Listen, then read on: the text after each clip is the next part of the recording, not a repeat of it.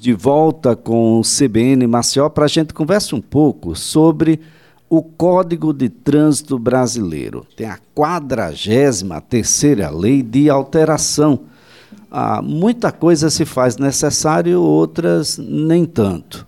Ah, temos um código que é bastante abrangente, praticamente tudo está ali no código e pode ser abordado mas a gente tem uma conduta diária de sempre transgredi-lo. Né? Alguns transgridem porque insistem em não conhecê-lo, insistem em não ler o código de trânsito e não se atualizar.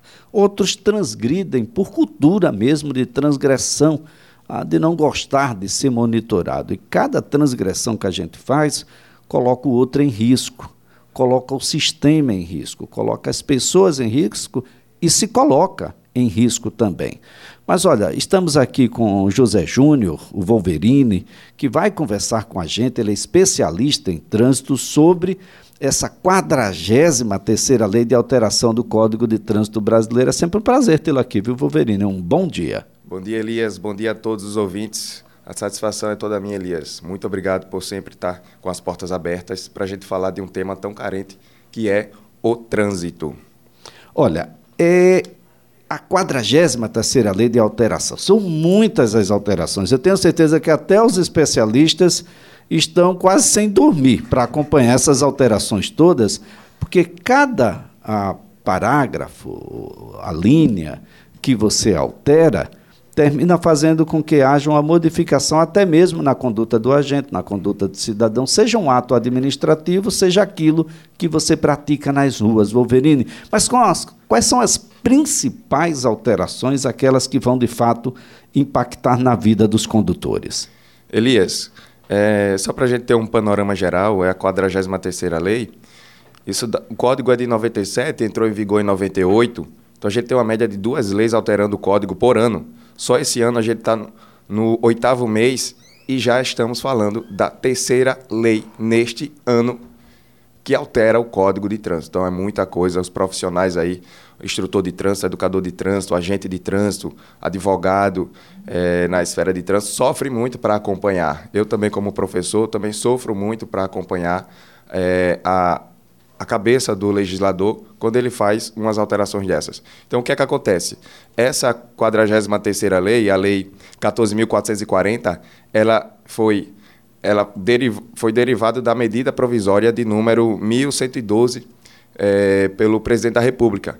Mas essa medida provisória só falava de uma situação, que era pegar parte da arrecadação das multas e investir na produção de frotas rodoviárias no país. Quando chega no Congresso, eles aproveitam a oportunidade para acrescentar, modificar o Código de Trânsito Brasileiro. E aí, nessa oportunidade, eles acrescentaram, modificaram no todo 21 dispositivos. Quais são os principais? Eu, eu separei aqui alguns principais. Por exemplo, é, a grande maioria, Elias, foi correções, foi para colocar ajustes taxativos. Por exemplo, é, os veículos de urgência e emergência, eles possuem o dispositivo na cor vermelha ou azul. Antes era só vermelha. E aí surgiu uma resolução do CONTRAN regulamentando isso através da resolução 970 e diz, olha, é, viatura da Polícia Militar, ambulância, Corpo de Bombeiros, viatura de fiscalização de trânsito podem utilizar o dispositivo na cor vermelha, na cor azul ou ambas as duas. Então, é, essa foi uma das alterações. Uma outra alteração que eu trago aqui que é importante é sobre a transferência de propriedade. Imagina, Elias, um veículo, ele foi apreendido judicialmente, ele foi leiloado, ele foi doado para o órgão público. Então, o que é que acontece? Você que é interessado em adquirir um veículo do leilão, o legislador deixou claros, olha, os débitos pendentes passará a ser cobrado do antigo proprietário.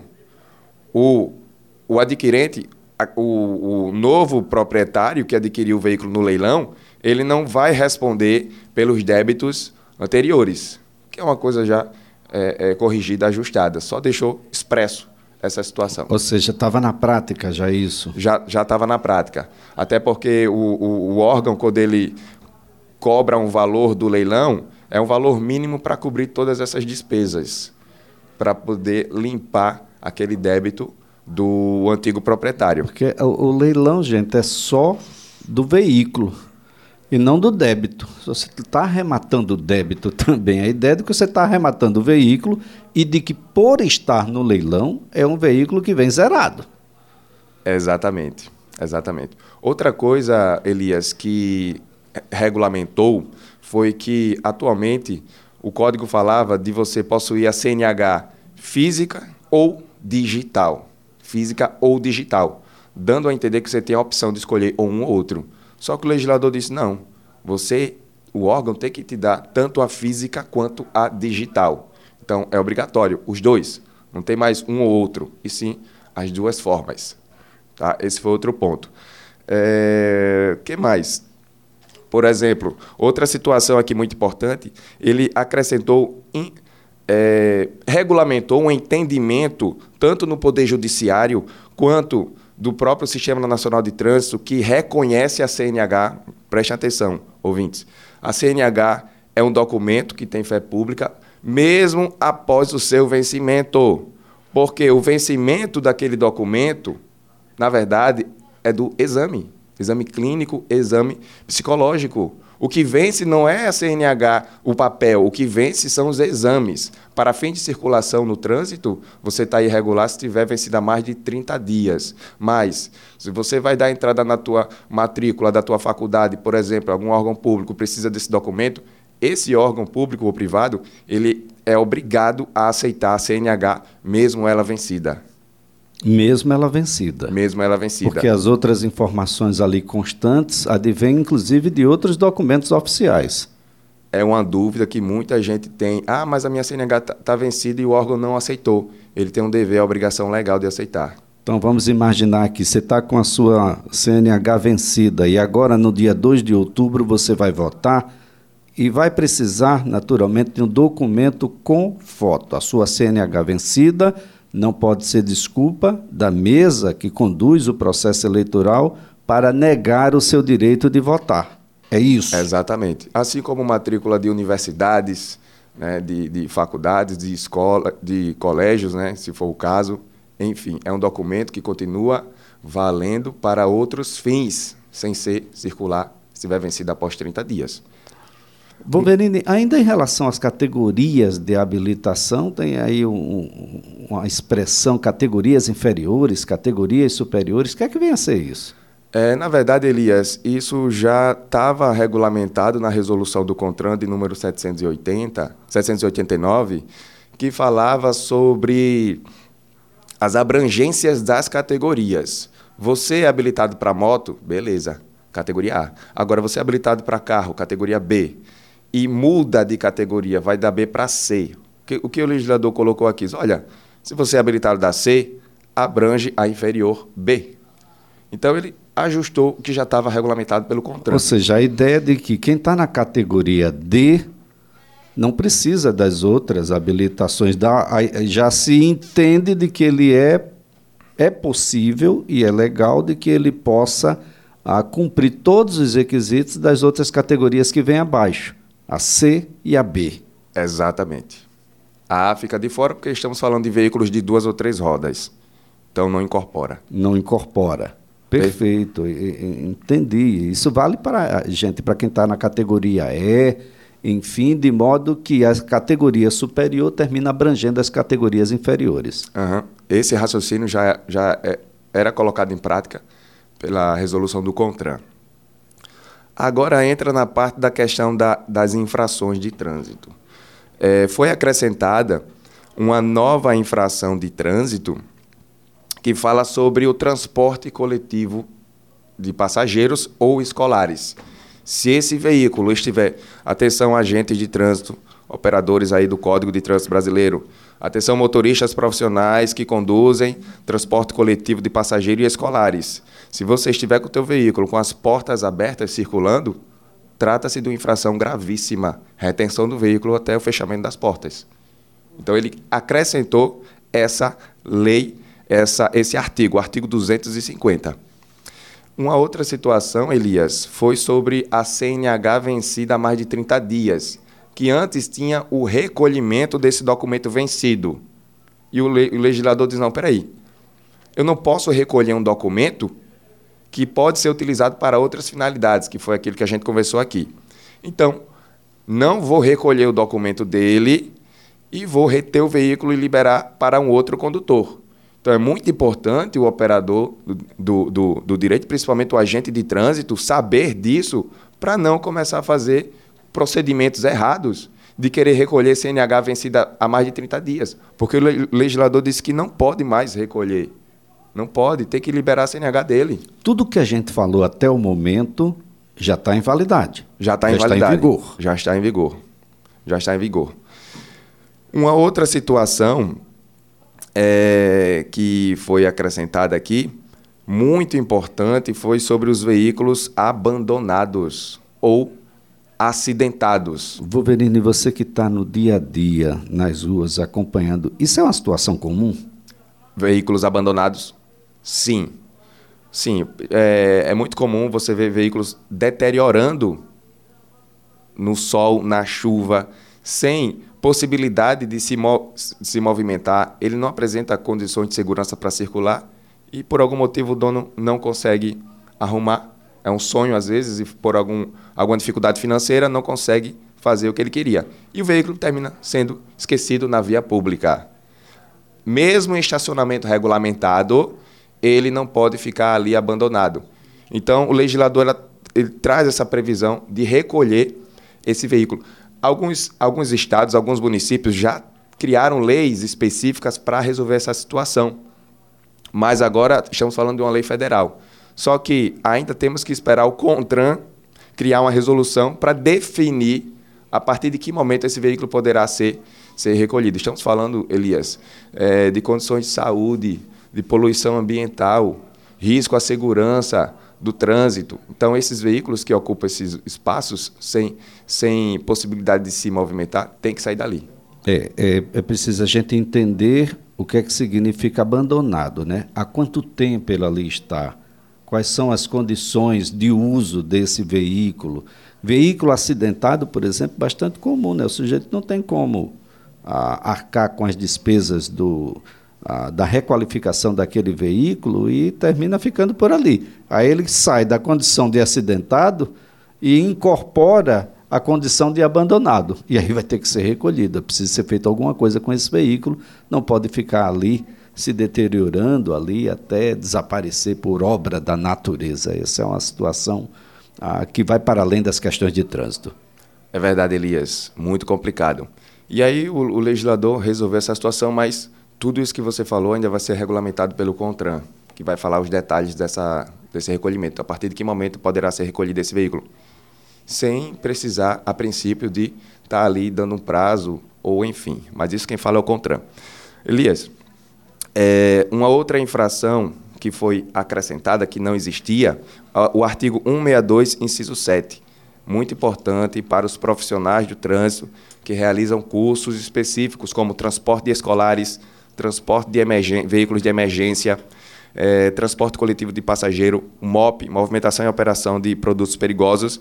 Então, o que o legislador disse? Olha, agente de trânsito, fiscaliza esses motoristas profissionais e verifica se esses cursos estão atualizados. Porque se não possuir esses cursos, se esses cursos estiverem desatualizados, eles estarão cometendo uma infração de trânsito, infração gravíssima, não pode.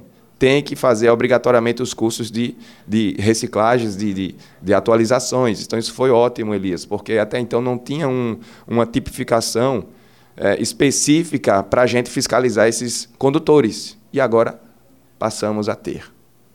Olha, essa é uma situação bastante interessante. Nós temos algumas outras modificações, mas tem uma que me traz aqui um, um, uma ideia de, e uma preocupação, porque diz respeito ao sujeito ser notificado. Ser notificado, gente, é algo ah, extremamente importante, porque é a partir da notificação que você oficialmente tem conhecimento de determinada situação e aí começam a correr os prazos para que você possa corrigir aquilo. E parece-me que a gente tem algumas mudanças nas regras do sistema de notificação eletrônica, Wolverine. Perfeito, Elias. Vale lembrar que todo mundo eu falo que tem a obrigação, porque tem a questão digital, de baixar o aplicativo chamado CDT, Carteira Digital de Trânsito. Dentro da Carteira Digital de Trânsito, existe o sistema de notificação eletrônica, em que os órgãos executivos de trânsito eles têm que integrar esse sistema de notificação eletrônica e o, hoje o infrator ele tem a opção de escolher de ser notificado eletronicamente ou via postal hoje. Mas a partir de 2027, a partir de 2027, essa lei, essa modificação passará a existir é, passará a ser da seguinte forma, Elias. A regra geral hoje é o quê? Você recebeu a notificação via postal. Essa é a regra geral. Ah, mas eu quero receber eletronicamente. Então o órgão não é mais obrigado a receber via postal. Com aviso de recebimento e tudo, é, com a R. AR, perfeito. E aqui o legislador está dizendo que não vai ser mais assim. A regra geral passará a ser a notificação eletrônica. Se você quiser via postal, remessa postal, você tem que optar pela via de regra remessa postal. Então, é, o, o, infrator tem que acompanhar bem direitinho isso aí, o condutor tem que acompanhar bem e ver qual é a melhor escolha. Eu, particularmente, se você perguntar, eu vou escolher sempre remessa postal. Sempre. Por meus motivos. Não, perfeito. Uh, uh, bom, eu acho que o legislador está querendo apostar no nosso esquecimento. Que imaginar, uh, o mundo é muito acelerado e a regra só deve valer em 2027. Nós estamos em 2022, então daqui a cinco anos ninguém sabe qual é o mundo digital que a gente tem. De repente possa ser mais eficiente, mas a preocupação que me vem à mente inicialmente é: olha, foi um spam, foi reconhecido como um spam no seu, no seu meio eletrônico. Olha, ah, caiu na lixeira. Olha, eu recebo muitos, muitos. É, e-mails, muitas mensagens. No meio dessas mensagens eu não observei né, que essa mensagem veio para mim porque não é um, um mensageiro usual. Ah, o relacionamento não é cotidiano. Então, essas coisas todas, eu acredito que se é infração, precisa ter algo mais mais evidente, de modo que a gente possa comprovar de um lado e do outro de que houve a notificação. Sem isso, a gente termina correndo o risco de não cumprir ah, nem com a defesa, no, no, caso, e nem com o, o, próprio adimplemento de uma multa, por exemplo, que já não é mais discutida, ou coisa nesse sentido. Exatamente, Elias, até porque tem um prazo do processo administrativo. E tudo começa a contar da data do cometimento daquela infração. E aí gera a responsabilidade do órgão em expedir em até 30 dias essa notificação, seja eletrônica ou remessa postal. Alguns órgãos dão as duas opções, mas no Brasil total, nem todos os órgãos estão tecnologicamente evoluídos, ainda estão arcaicos. E o legislador diz: olha, até 2027, janeiro de 2027, eu acho que é um prazo razoável para você, órgão de trânsito, se adequar. Agora, Wolverine, e as multas de trânsito? O que fazer com os recursos dessa multa? Eu sinto muita saudade das campanhas de educação no trânsito, que elas praticamente silenciaram alguns anos e a gente só vê aí a situação se agravar, né? Todos acreditam que pode fazer o que bem entender nas ruas, nas calçadas, nos canteiros, nos sinais vermelhos, ah, enfim, no, no excesso de velocidade. As placas parecem que não têm qualquer utilidade às margens das rodovias e até mesmo das ruas dentro das cidades. E agora a gente ah, discute novamente o que fazer com os recursos advindos das multas de trânsito. Como é que ficou essa situação, Wolverine? Olha, Elias, o Sistema Nacional de Trânsito ele obriga aos órgãos executivos é, parte da arrecadação desse, dessa verba é destinada a campanhas educativas de trânsito, obrigatoriamente. Mas me parece que o pessoal só lembra disso na Semana Nacional de Trânsito, que é dia 18 a 25 de setembro. Agora, Elias, é o mês mais importante para o Código de Trânsito Brasileiro. Então, é, e você, Elias, tocou na ferida. Educação para o trânsito, Elias. A educação para o trânsito, o código diz que tem que ser trabalhada desde a pré-escola, primeiro, segundo e terceiro grau. Isso é a parte que mais me revolta, ver essa parte da omissão. O meu trabalho, Elias, é de fiscalizar também, Então eu estou lá na, eu tô nas duas pontas extremas, tanto na educação quanto a fiscalização. E fica difícil, Elias, eu fiscalizar um condutor em que ele não ainda recebeu a educação de trânsito. Eu sei que ele fez autoescola, eu sei que ele é habilitado, mas foi esquecido com o passar do tempo. A pessoa se esquece. Você vê um profissional que trabalha com o código, ele tem dificuldade de acompanhar essas alterações. Imagina um motorista que só decora para passar numa prova teórica e passar numa prova prática. Então, é lamentável, eu chamo a responsabilidade, eu chamo a atenção dos órgãos de trânsito, executivos, eh, seja na esfera municipal ou estadual, de trabalhar conforme o CONTRAN exige de janeiro a dezembro com os temas específicos, Elias. Não é somente uma semana nacional de trânsito. E, Elias, aproveitando a oportunidade, eu tenho uma equipe, é, Trânsito com Wolverine, que a gente fala, a gente faz um trabalho, um trabalho muito importante de visitar as escolas, de visitar os municípios. Para você ter ideia, Elias, eu já estou com a agenda cheia para a Semana Nacional de Trânsito. Então, eu vou estar em Maragogi falando sobre a educação para o trânsito dos motoristas profissionais. Eu vou estar em Japaratinga falando com as crianças nas escolas. Então, é isso aí, Elias. Uma agenda grande. Obrigado, Wolverine. Ótimo dia para você. Obrigado.